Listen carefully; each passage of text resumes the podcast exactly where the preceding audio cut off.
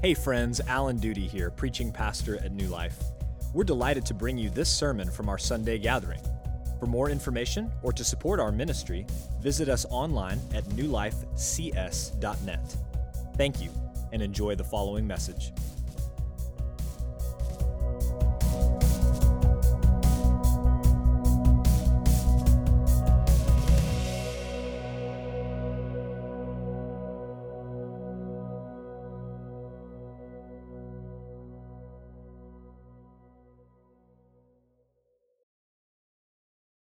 Good morning again, New Life. Um, it's just a great joy to get to gather together with you guys when we come back to worship our King and our Savior together and just get to see many of your faces.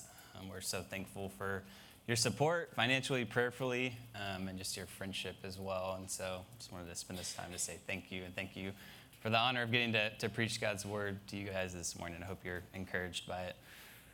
Um, but I thought it would be appropriate just to begin this passage um, just by getting on our knees and confessing who Christ is, our King, our Lord, and our Savior. And I know lots of you guys have kids. Maybe you can't kneel where you're at. And so if you can't make it, that's totally fine. But if you would just join me if you can on your knees, I just want to spend a moment praying to our King.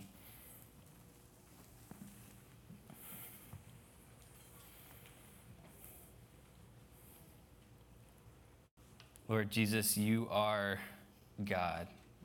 You are, as we just read, the great I am. You are our King. You are our Savior. Holy Spirit, would you just help us to have ears to hear? Because um, we know from the Pharisees that if we don't have ears to hear by your Spirit, we will miss what you are saying this morning. And it is incredibly significant, Jesus. So please, Holy Spirit, just help us to understand and help us to revolve our, uh, our lives around what you have done, Jesus, and what you've said. For your glory. Amen.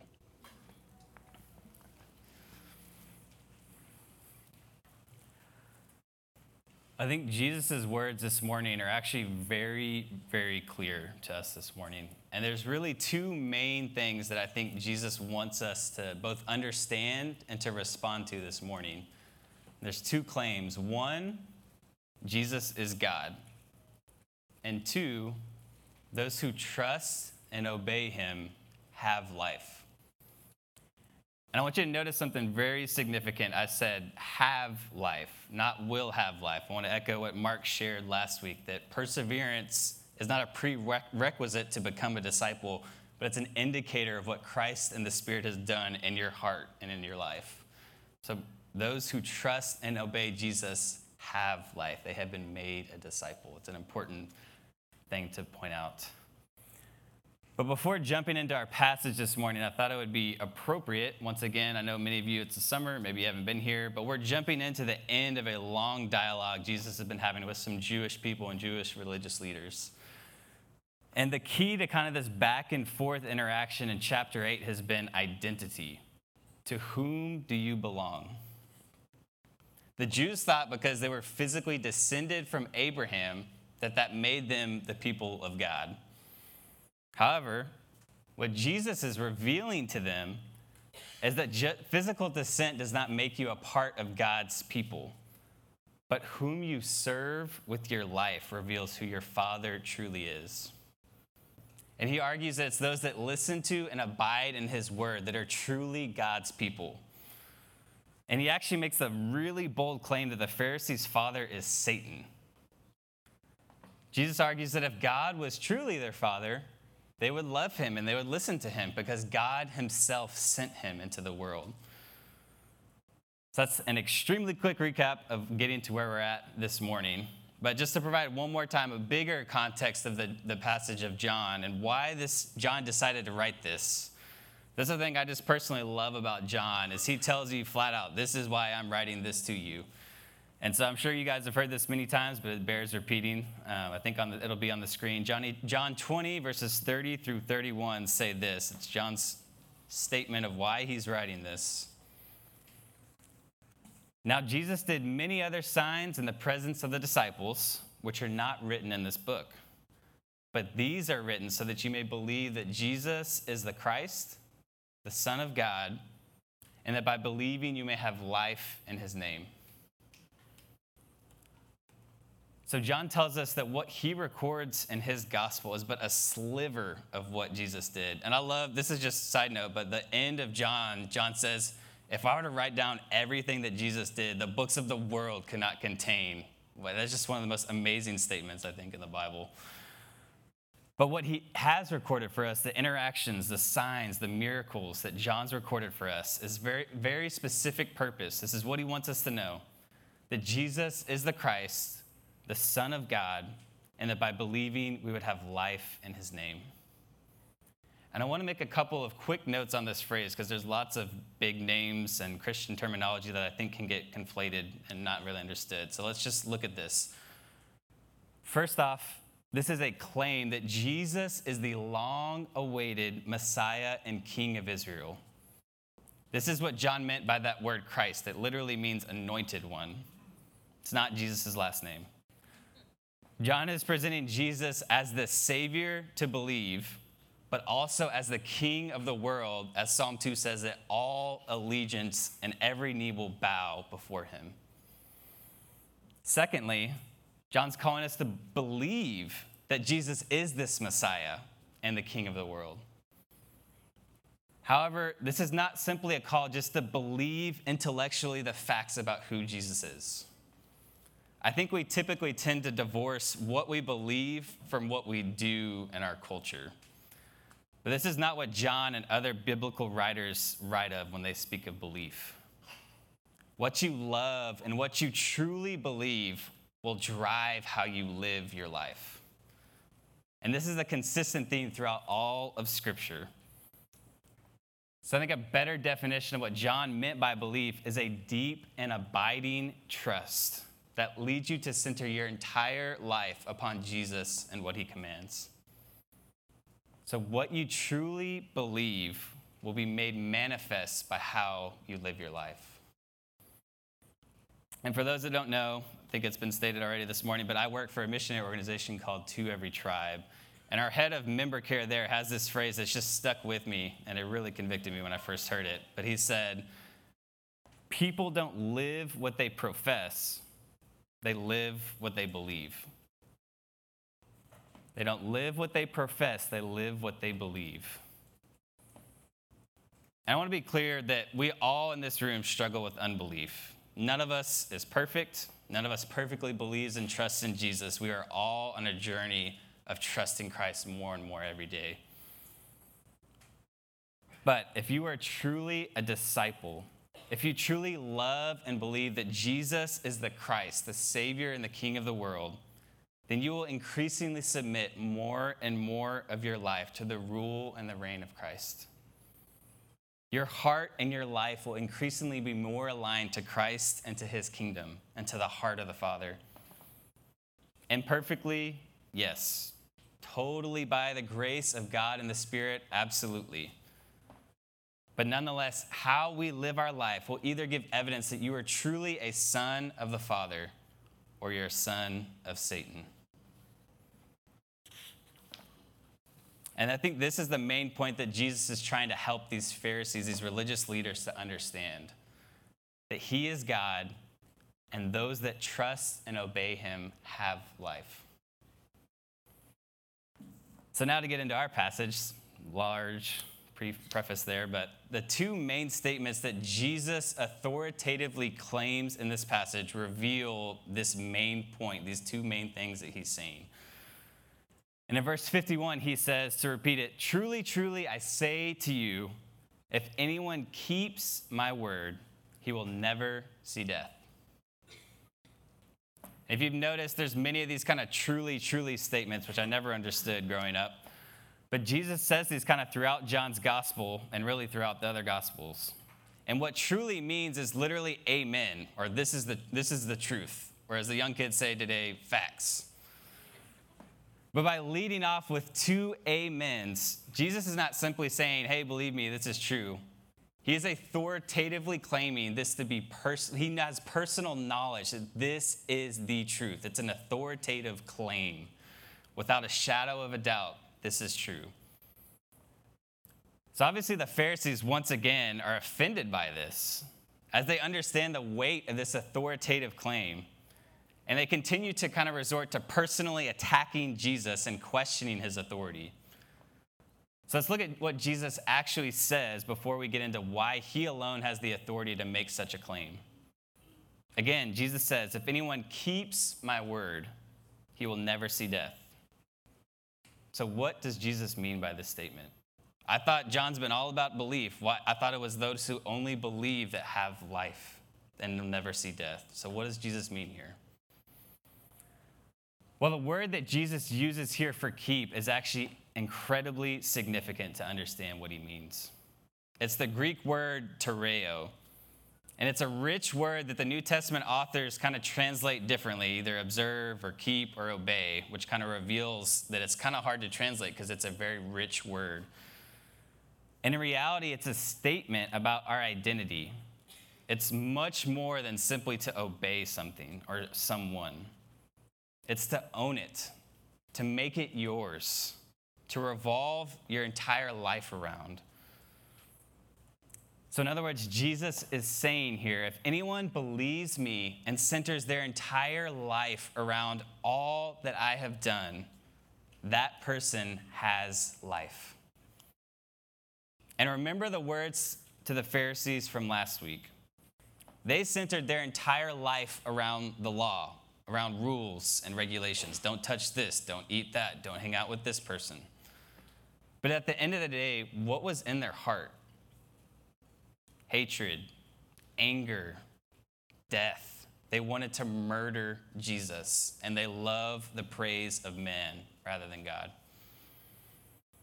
But as disciples of Jesus who believe that he is the Messiah and the Savior, our lives should be marked by his kingdom values of love and humility.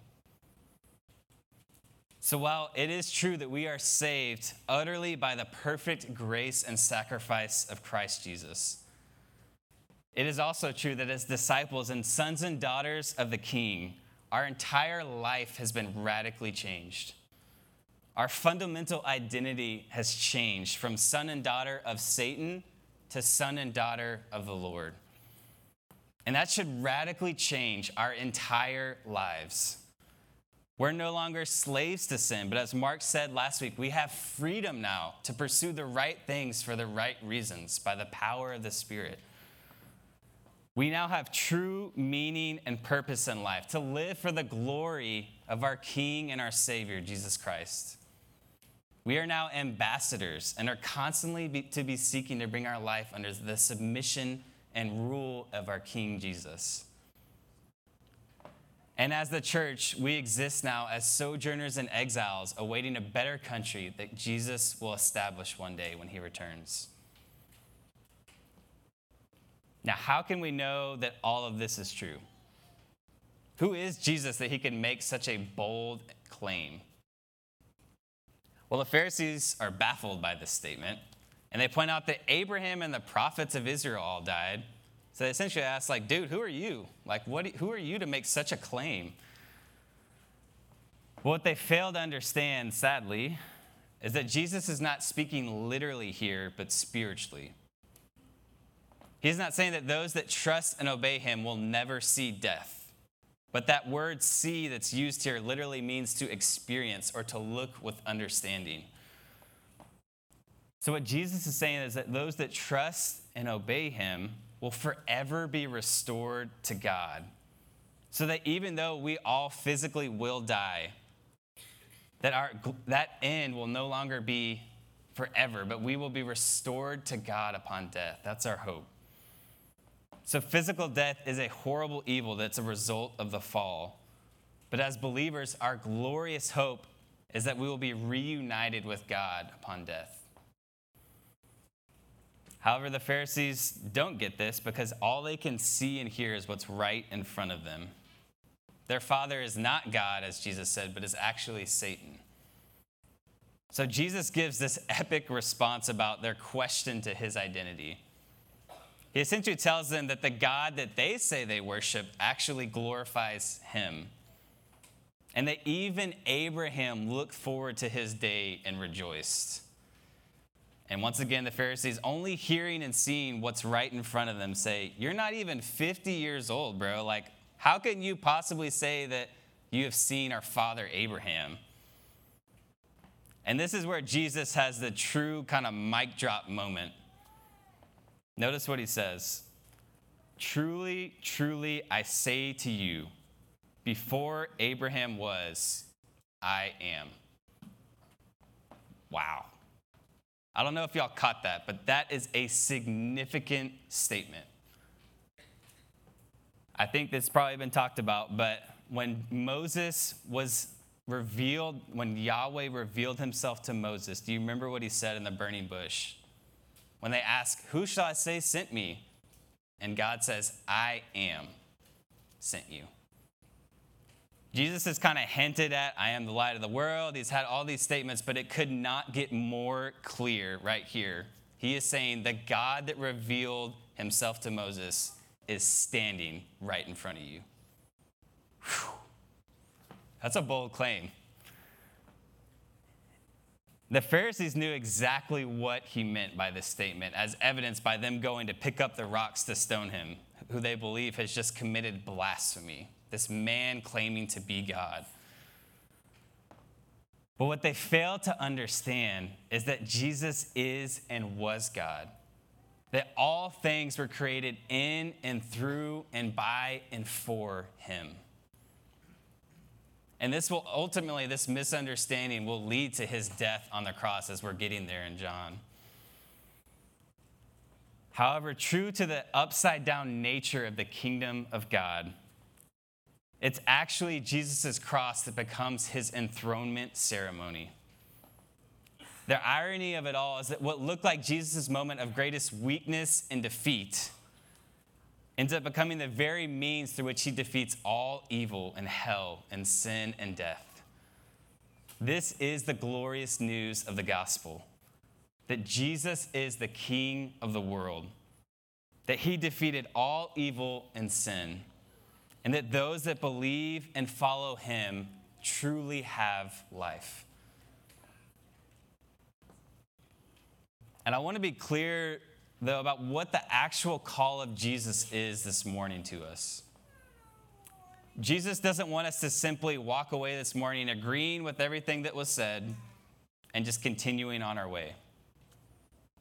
He is calling us to center our entire lives, our Monday through Sunday, upon what He has done and who He has made us. To serve as His ambassadors in whatever sphere you're in school, work, in your home. He wants you to be an ambassador in those spaces to Him and to His glory. This is life. And as followers of Jesus and sons and daughters of the King, we get to actually take part in the new life that God created us for. We get to know and personally behold the glory of God.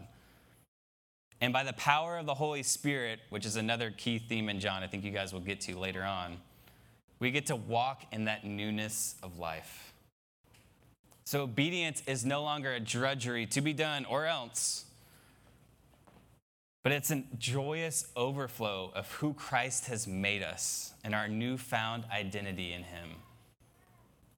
And this is another great quote. It's a super short, short, quote. I think I even shared this last time I was here, but it's just really stuck with me, and I think it's really significant. Being proceeds doing. You notice this in all Paul's letters. Because of what Christ has done, therefore we obey. It's not obey or else. It is, this is what Christ has done for us, friends. Now let's respond and live lives worthy of the gospel for, our, for God's glory and for our thriving and good. And let me give an example that I think both children in the room and parents can understand. And I think I heard this from Francis Chan one time, just to give him props for this. But he gave this illustration of as a parent, say you went to your child and said, All right, I want you to clean your room by the end of the day. And they said, Okay. So you went on your day and you got there at the end of the day and you came up and said, Okay, did you clean your room? And they responded in this way Well, I got together with my friends and we did this Bible study and we talked about how great it would be to obey our parents and how that's what God wants for us to do. And we're really excited about obeying and doing this. And said, That's great. Did you clean your room? They said, Well, no?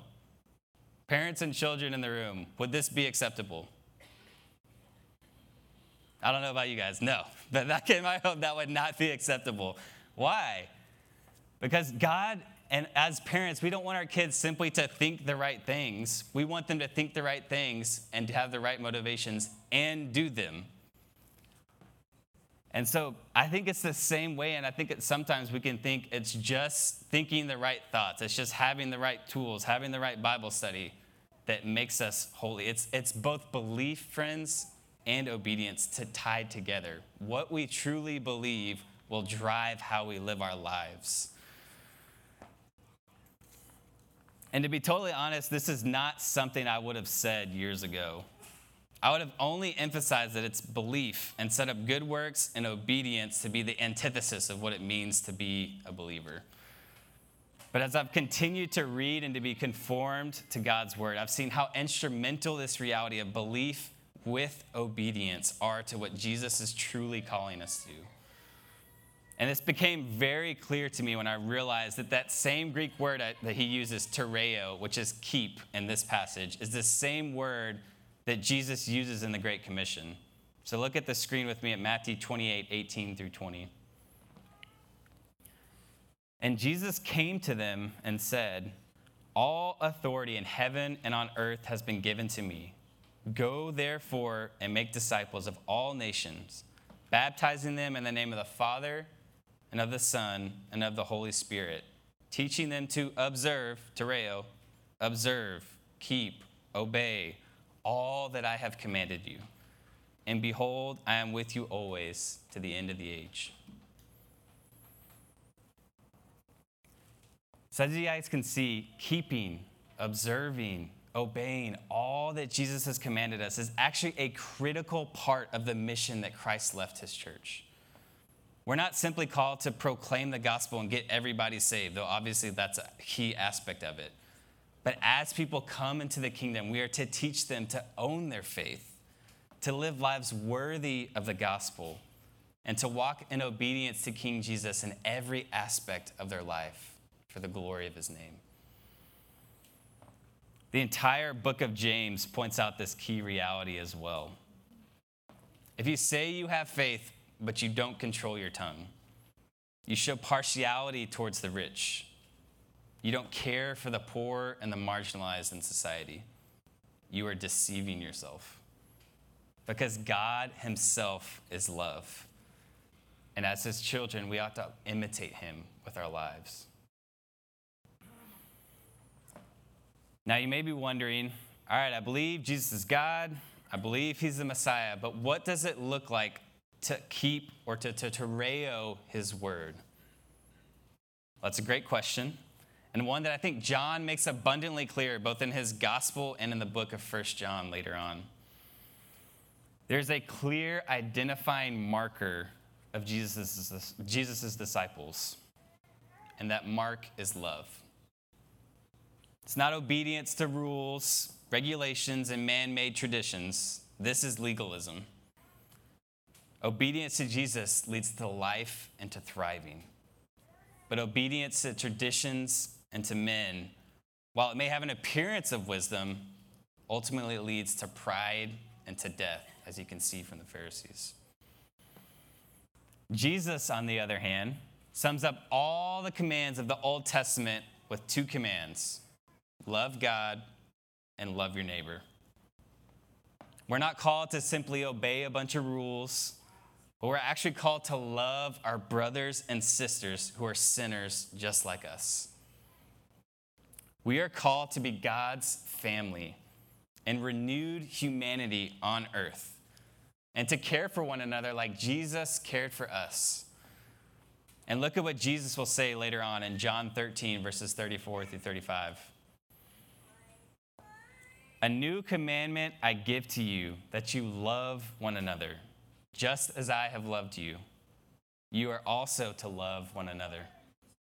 By this, all people will know that you are my disciples if you have love for one another. So, how are we to love as Jesus' disciples? Like Jesus loved us, sacrificially, selflessly, and thinking more highly of one another than we think of ourselves. In God's kingdom economy, greatness is not measured how the world measures greatness. Our culture measures greatness by how much money you have, how much success you have, how powerful you are, the way you can use words. But the greatest in God's kingdom are the meek, the mild, the peacemakers. And don't miss the magnitude of what Jesus said at the end of that. By this, all people will know that you are my disciples. When I got this, this hit me like a ton of bricks. The way in which I love or show a lack of love, brothers and sisters in Christ, is either proving that Jesus is the Messiah and is worthy of your trust, or that everything I'm saying means nothing. The way in which we love one another in the body of Christ is absolutely essential. Jesus didn't come simply to restore us to the Father, but he also came to make us one with one another. Unity with God, think of the cross, unity with God and unity with each other was accomplished on Jesus' cross. And this includes brothers and sisters in Christ that are not in this building, that think and look and act differently than us. And John says that if we don't love one another, then the world actually has the right to say that we are not true disciples and the claims that we make about him mean nothing. It's a powerful and a weighty reality. And to be honest, I think I missed this essential reality of the gospel for a lot of my Christian life. I thought growing as a disciple meant accumulating a lot of knowledge, getting all the right theology, going to church every Sunday, and while obviously these things are important realities, I thought that these things themselves would make me a mature Christian. Yet at the end of the day, when I evaluated my heart, it was full of pride and arrogance. And I looked down upon others who didn't share my views theologically or politically or socially. But the reality is, Jesus is calling us to something much deeper than religious observance and simply growth in our head knowledge of who He is. He is calling us as His church to be His representatives on earth, to be representatives of truth both in word and in deed. And we can say that we all believe the right things about Jesus all that we want. But if we don't love one another, brothers and sisters, Paul says in 1 Corinthians 13 that we are nothing. So, how do we love one another like Christ loved us? I don't know about you guys, but I don't wake up naturally eager to serve and lay down my life for people. That's just, maybe y'all are different than me, but that's just not where I wake up at, even after a cup of coffee. Um, and these disciples actually were the exact same. As they're about to go to the cross, they are fighting over who will be the greatest in the kingdom. But what changed everything for them and for us was the coming of the Holy Spirit. And you all will get into the, the Spirit here in later chapters in John. But the power of the Holy Spirit residing in all of us is the only thing that will enable us to truly imitate Christ and love like he loved us. We must daily walk by the Spirit and abide in Christ's love for us, that we may be able to truly love one another as Christ has called us to. And I know that I desperately need God's word. I desperately need the Holy Spirit. And I desperately need brothers and sisters in Christ to remind me that love at the end of the day is the aim of our charge, as Paul says to Timothy in 1 Timothy.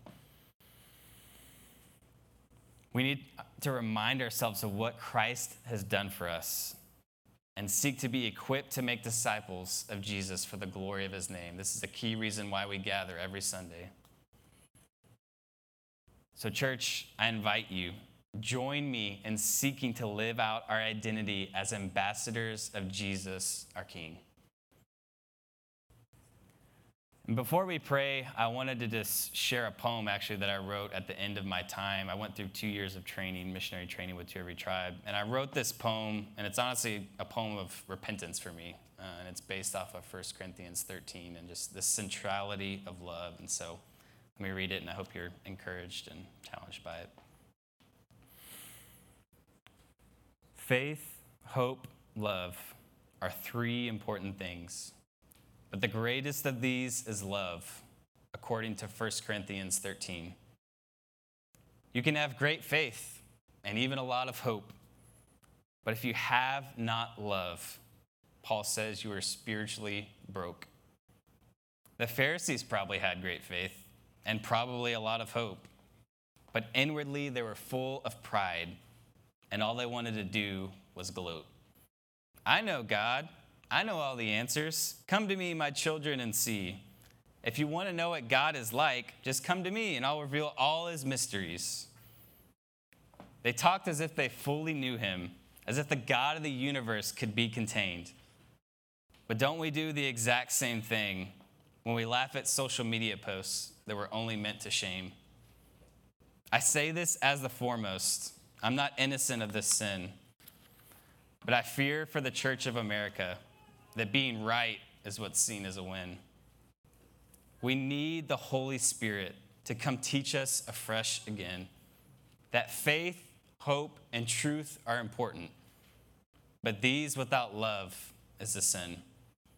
So please, God, come help us. Give us humility and love. Yes, even for our brothers who think differently than us. Help us to see Jesus, the perfectly loving one who bled and died and rose again, so all God's enemies could become his daughters and sons. Let's pray.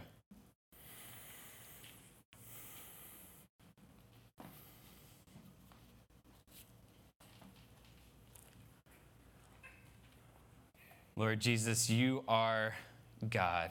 You are the great I am. And Lord, we are your people. We exist to proclaim your glory and to live out your glory, God. Would you help us, Holy Spirit, to not just leave this morning unchanged, but Lord, would you be pleased to use us and our love for one another to bring glory to your name?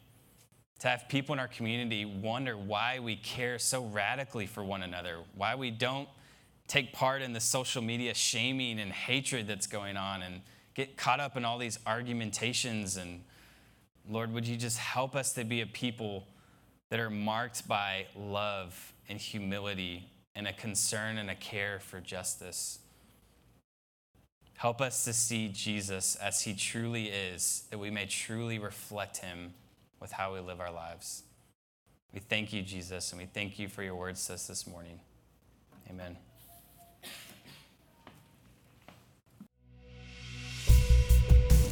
Thank you for listening to the sermon audio from New Life Baptist Church in College Station, Texas. For more information or to support our ministry, visit us online at newlifecs.net.